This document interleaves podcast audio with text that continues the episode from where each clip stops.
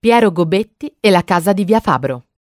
Nasce a Torino da genitori di origine contadina. Piero frequenta il liceo Gioberti e nell'ottobre del 1918 si iscrive alla facoltà torinese di giurisprudenza.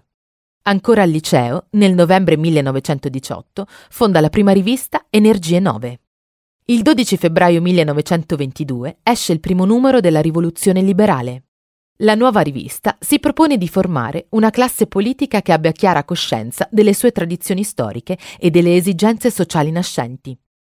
Nel 1923 dà vita ad una casa editrice che in poco più di due anni pubblica oltre 100 libri, di alcuni tra i giovani più promettenti e più autorevoli esponenti dell'antifascismo. E il 5 settembre viene aggredito da un gruppo di fascisti in via 20 settembre. Gobetti decide di andare in esilio per poter continuare il suo lavoro. Il 28 dicembre nasce a Torino, al numero 6 di via Fabro, il figlio Paolo. Negli anni del regime, la casa di via Fabro divenne un punto di riferimento per gli antifascisti dell'area liberal socialista.